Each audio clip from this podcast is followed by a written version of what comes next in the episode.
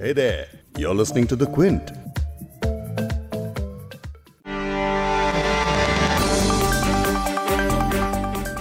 Bollywood actor Sushant Singh Rajput की मौत को दो महीने बीत चुके हैं, लेकिन पिछले कुछ हफ्तों में इस केस को लेकर कई थ्योरी सामने आई हैं। पहले, जहाँ मुंबई पुलिस नेपोटिज्म और बॉलीवुड इंडस्ट्री के लोगों से पूछताछ में जुटी थी, वहीं सुशांत के पिता के आरोपों के बाद रिया चक्रवर्ती का नाम सामने आ गया। इसके बाद रिया और उनके परिवार को शक के दायरे में लाया गया और तमाम मीडिया चैनल्स और अखबारों की हेडलाइंस में रिया ही रिया छाई रही। पिछले कई दिनों से टीवी चैनल्स की स्क्रीन तक पे सिर्फ़ रिया चक्रवर्ती ही दिख रही हैं। अभी तक उनके खिलाफ कोई भी आरोप वैसे साबित नहीं हुआ है और न ही उनकी गिरफ्तारी हुई है। इसके बावजूद मीडिया ट्रायल्स को देख के ऐसा लग रहा है कि मानो मीडिया ने तय कर लिया है कि उनको सजा देनी ही देनी है। अलग अलग चैनल्स अपने हिसाब से रिया को अलग अलग नाम से पुकार रहे हैं। किसी चैनल के लिए रिया काला जादू करने वाली लड़की हैं तो किसी के लिए वो गोल्ड डिगर बन चुकी हैं। वहीं कुछ चैनल्स तो हद पार कर चुके हैं, जब वो रिया को सुशांत की क्रिया करने वाला तक बता रहे हैं। अब इन तमाम आरोपों के बाद रिया पहली बार कैमरे के सामने आई हैं और इंडिया टुडे के लिए दिए इंटरव्यू में कहा कि जो आरोप मुझ पर लग रहे हैं, उससे अब लगता है कि मुझे और मेरे परिवार को आत्महत्या कर लेनी चाहिए। रिया के खिलाफ आरोपों की जाँच करना सरकारी एजेंसीज और कानून का काम है। लेकिन बिना किसी सुनवाई, बिना किसी जाँच के फैसला सुनाने का हक मीडिया को आखिर किसने दे दिया? इसी पर आज बात करेंगे इस पॉडकास्ट में।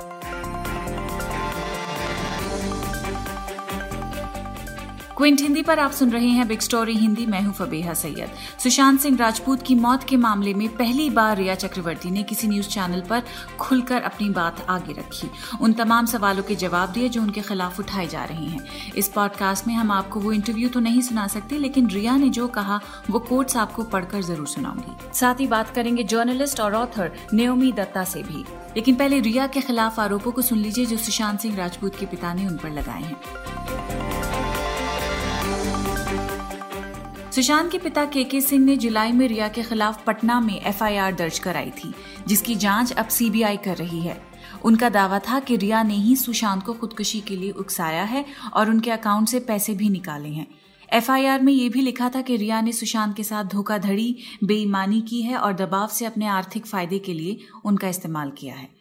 इस केस की जाँच बिहार पुलिस कर रही थी। लेकिन सुशांत के परिवार की मांग और बिहार सरकार की सिफारिश के बाद सुप्रीम कोर्ट ने 19 अगस्त को जाँच सीबीआई को सौंपने का फैसला किया था।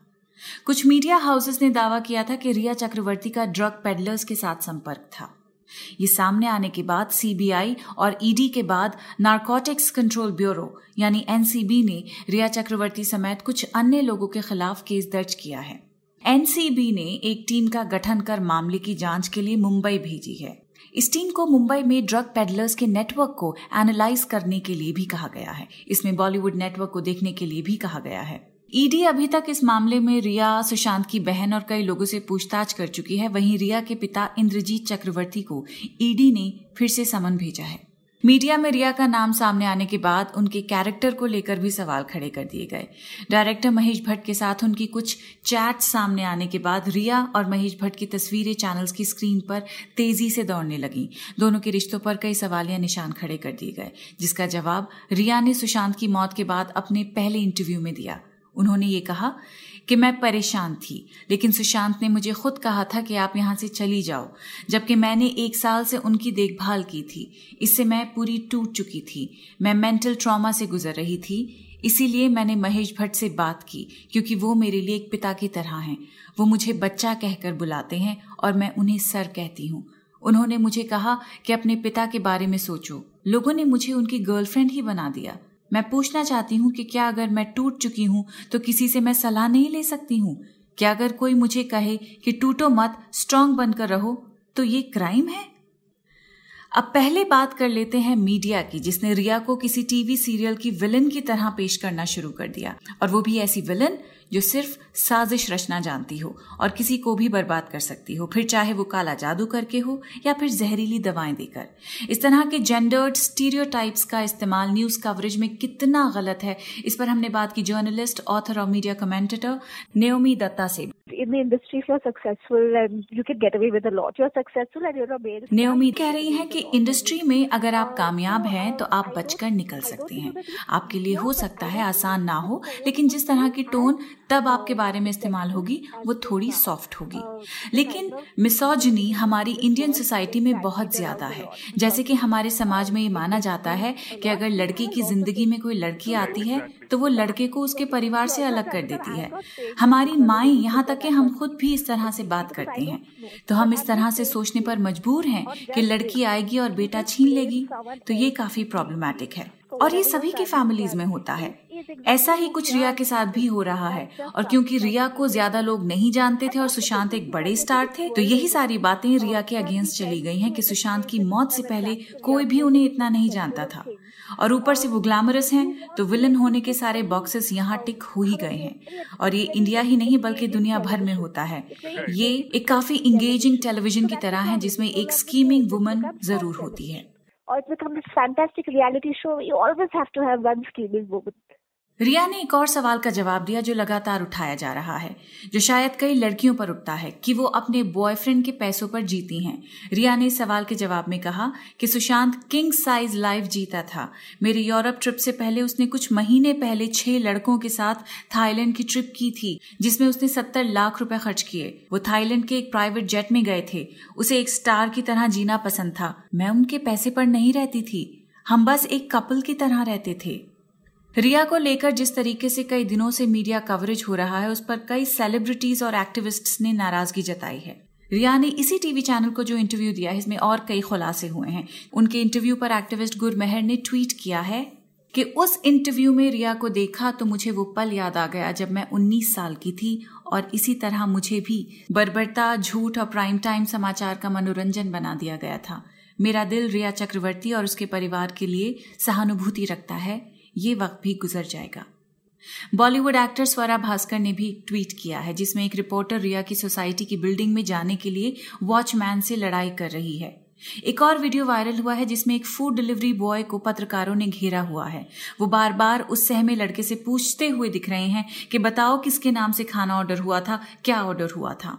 रिया ने खुद कुछ दिनों पहले अपने इंस्टाग्राम पर एक वीडियो पोस्ट किया, जिसमें उनके घर के बाहर उनके पिता को मीडिया घेर कर सवाल करती हुई दिख रही है। इन सभी बातों को लेकर रिया ने अपने इंटरव्यू में खुद की और अपने पूरे परिवार की आत्महत्या की बात तक कह डाली। उन्होंने कहा कि अब मुझे लगता है कि मुझे और मेरे परिवार को आत्महत्या ही कर लेनी चाहिए। बेहतर होगा कि कोई हमें गोली मार दे। हम मिडिल क्लास के लोग हैं, जब इज़्ज़त ही नहीं रही तो और क्या करेंगे? तो अभी जैसे थोड़ी देर पहले नेओमी ने बताया कि इस तरह की स्कैंडल्स कहानियाँ जिनकी कोई न्यूज़ वैल्यू नहीं होती, लेकिन फिर भी वो एक मसाला शो या रियलिटी शो की तरह चैनल्स पर दिखाया जाता है। मिसाल के तौर पर आईएनएक्स मीडिया मामले में पीटर और इंद्रानी मुखर्जी का केस, आरुषि तलवार का केस, यहाँ तक कि श्रीदेवी की मौत। इन सभी स्टोरीज को कवर करते हुए चैनल्स और मीडिया का एक्साइटमेंट कोई नहीं भूल सकता। लेकिन इस तरह का कवरेज देखकर ये सवाल बार बार उठता है कि कंटेंट चैनल्स इसलिए दिखाते हैं क्योंकि जनता इसी तरह का मसाला मांगती है। बेसिक सप्लाई एंड डिमांड के फॉर्मूले पर आकर ये बहस रुक जाती है। लेकिन जरा सोचिए अगर चैनल्स फैसला कर लें कि नहीं बहुत हो गया अब सनसनी नहीं करेंगे तो? लेकिन क्या चैनल्स इस तरह का स्टैंड ले सकते हैं? ऑडियंस का क्या?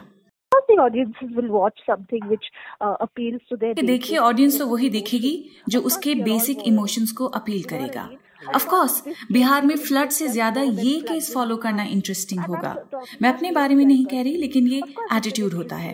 लेकिन सुशांत सिंह का जो केस है इसमें कुछ ज़्यादा ही थ्योरीज आने लगी हैं जिनका असल केस से दूर दूर तक ताल्लुक नहीं है। अभी कल ही किसी चैनल पर रिया की स्टोरी चल रही थी इनके पास रिया का इंटरव्यू नहीं था लेकिन टीवी चैनल ने सुशांत की बॉडी के विजुअल्स चला रखे थे वो भी डिस्क्लेमर के साथ। आई I मीन mean, मुझे देखा नहीं गया क्योंकि वो बहुत डिस्टर्बिंग था।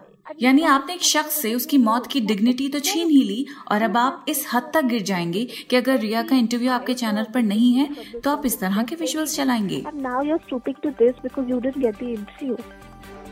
अब इस पूरे केस से एक बात तो साफ़ हो गई है कि मीडिया टीआरपी के पीछे भागने में ये भूल जाता है कि वो न्यूज़ कंटेंट के लिए जाना जाता है। कई चैनल्स ने तो इस केस को अपने वर्चस्व की लड़ाई बना दिया है। मीडिया मौजूदा दौर में किसी बेलगाम घोड़े की तरह लगातार दौड़ रहा है। लेकिन इस बीच अब लोगों को ये भी तय करना होगा कि उन्हें आखिर क्या चाहिए और वो क्या देखना चाहते हैं।